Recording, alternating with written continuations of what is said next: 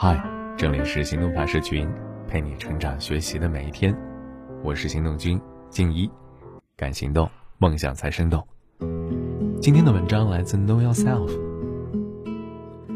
最近同事成了肖战的路人粉，时不时跟我聊聊他。有一天他说：“赞，真厉害啊！不愧是我等社畜楷模。你看他情绪总是那么稳定，从来没有失态过。我也要做从来不崩溃的人。”我纠正他。情绪稳定不是从不崩溃啊，人不是机器，他可能也崩溃的，就是不影响到工作罢了。他一开始不信，但巧合的是，没过多久，肖战就在一次采访上讲述了自己情绪崩溃体验和调节的方法。看完了采访之后呢，他既惊讶又羡慕。他告诉我，我经常被负面情绪干扰，一碰到不顺心的事儿，我就没有办法工作了，看书也看不下去。而且时常之后几天还会想起，我要怎么才能像他一样，就算情绪波动了，也可以比较快的恢复呢？在他的敦促下，我写了这篇文章，来谈谈情绪稳定的人是什么样的，而不稳定的人又是如何应对情绪，为什么会这样，以及一些调节情绪的方法。情绪稳定性指的是人们在应对压力情境时，仍能保持情绪平稳的能力。如果一个人有较强的情绪稳定性，不代表他不会经历负面情绪，只是他有更好的情绪调节能力，能让负面情绪不会损害工作产出、人际关系等。具体而言，一个情绪较为稳定、更能调节自身情绪的人，在这样的几个方面做得更好：第一，可以更容易一直专注在实现目标上。举个例子啊，当工作出错被指出后。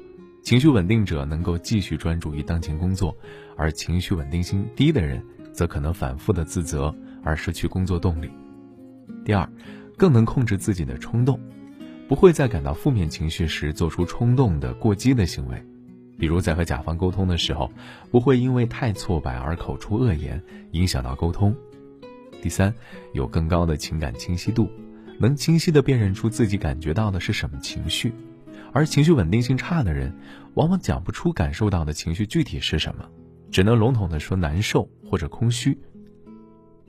能更好的接受自己的情绪反应，比如，不会因为有负面情绪而感到羞耻、自责或者担忧，不会认为自己不应该感受到负面情绪，比如面对巨大的压力时，坦然的承认自己会害怕。对于长期情绪不稳定的人而言，情绪稳定者的感受几乎是难以想象的，他们更熟悉的是持续的负面情绪、强烈的情绪波动，以及对自己情绪感受的无能为力。情绪稳定性良好的人呢，往往能想出许多调节情绪的方法，而情绪稳定性差的人，则时常感到不知所措，或是习惯用不成熟的方式来应对情绪。研究发现，情绪调节能力差的人之所以很难接受自己的情绪反应，不清楚情绪感受，和较弱的心智化能力有关。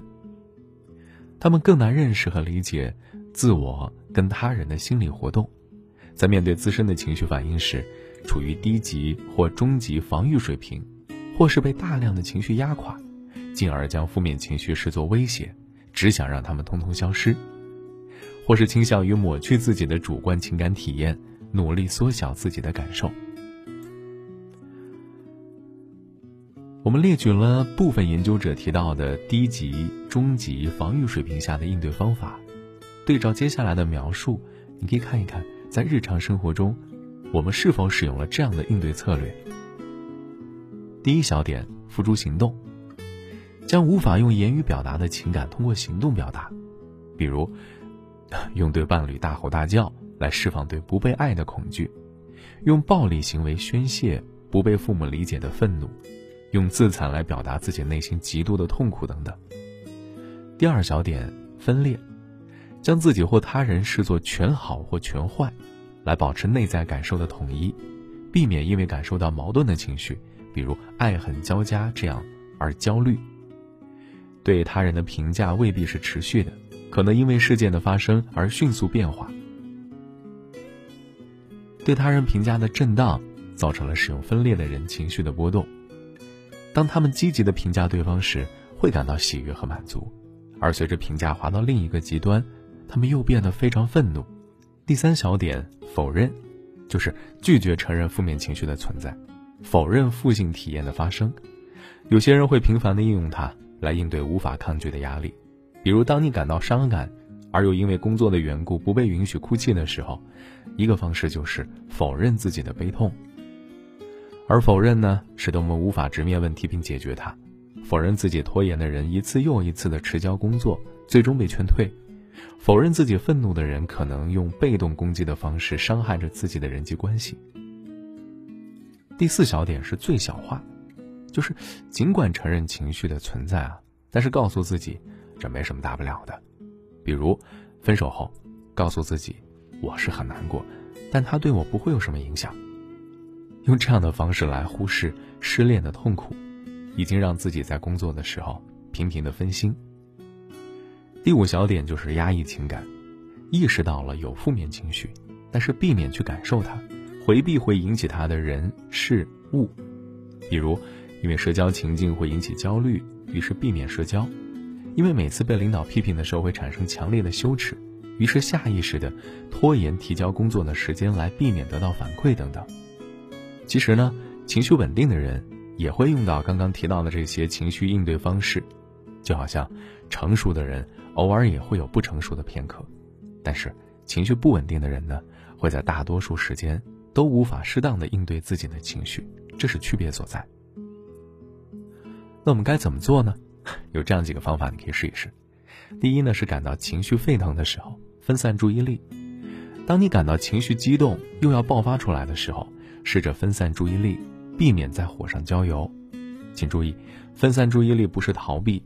分散注意力是等合适的时候再来处理负面情绪，或者是引起负面情绪的事物，而逃避则是永远不再面对他们。第一个小点是，你可以通过关注他人来分散注意力，比如，你可以为他人做点事儿，联系你的好友，问一问他们有什么烦心事儿想和你聊一聊，或者搜索公益项目捐一点点钱。当人们感觉到自己被别人需要了，心情会好一些。你也可以将自己关心的人的照片放在钱包里，或者设为屏保。这个人可以是你的亲朋好友，也可以是你喜欢的 idol。当你特难过或者愤怒的时候，看着他们的脸，想一下当你难过了，他们会对你说些什么？如果有机会，你们想去哪里玩？会经历哪些开心的事儿？第二小点呢，你也可以将注意力分散在让你快乐的事情上。你试着在情绪不激动的时候问一问自己。做哪些事儿又轻松又可以获得快乐，然后把它们列下来。事实上，你不必等到情绪很压抑的时候再做这些活动，你可以定期甚至每天给自己安排一些活动。比起情绪很糟糕的时候再补救，更好的做法是维持情绪水平，做好预防。还有，你可以试着创造一个属于自己的情绪容器。有时候啊，糟糕的情绪、思想和记忆会不受控制的闯入我们的脑海。但我们又需要完成手头的工作，这个时候，我们可以创造一个情绪容器，先暂时的把它们储存在情绪容器里。比如，我的容器是一个可以装入口袋的小瓶子，瓶口有无敌木塞；而朋友的容器是一个有房子那么大的铁箱，还分不同的区域。第二，碰触情绪，你可以用到情绪日记，比起一味的压抑和回避。面对情绪，感受它，在尝试调节中积累成功的经验，会让我们对调节情绪更有信心。有一种在日常辨识和理解情绪的方式，就是记录情绪日记。写下第一，今天最强烈的情绪是什么？第二，是什么事件触发了它？第三，按照情绪的强烈程度，从最不强烈的一到最强烈的十，给它打分。第四呢，是记录下稍后你做了些什么来改善负面情绪。之所以要写情绪日记，是为了让我们能够根据自身情况察觉情绪线索，是什么会触及我们的不适，下次要不要尽量避开，或是在出发之前做好准备。而强调给情绪的激烈程度打分呢，是培养对情绪状况的感知，用来早发现、早干预。在情绪尚不激烈的时候调节，比情绪沸腾的时候调节要容易得多。希望啊，今天的文章能够帮你更好的调节自身情绪。对了，之前有听友反馈说：“哎，我试过你给的建议，但觉得好像没什么用。”是这样的，第一方面呢，如果情绪总是非常不稳定，而且自我调节总是失效，最好去三甲医院或者精神卫生中心去就诊。严重的情绪失调可能是一些精神障碍或人格障碍的表现。另一方面，就像刚刚提到的，情绪调节能力需要学习和不断的练习来掌握。最初开始使用技巧的时候，难免觉得用起来不顺手，看不到效果。但随着时间过去，对技能的运用会越来越顺。贵在坚持。好了，今天的文章就先到这儿了。你可以关注微信公众号“行动派 Dream List”，还有更多干货等着你。光落在你脸上，可爱一往常，你的一寸一寸填满欲望。城市啊，有点脏，路人行色匆忙，孤单、脆弱、不安都是平常。你低头不说一句，你朝着灰色走去，你住进混沌深海里，开始无望等待。你低头不说一句，你朝着灰色走去，你住进混。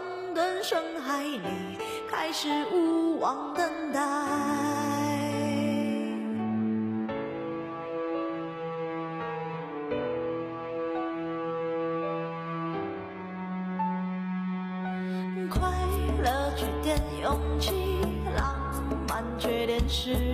沉默一句一句都是谜题，都清醒，都独立。妄想都没痕迹，我们一生不。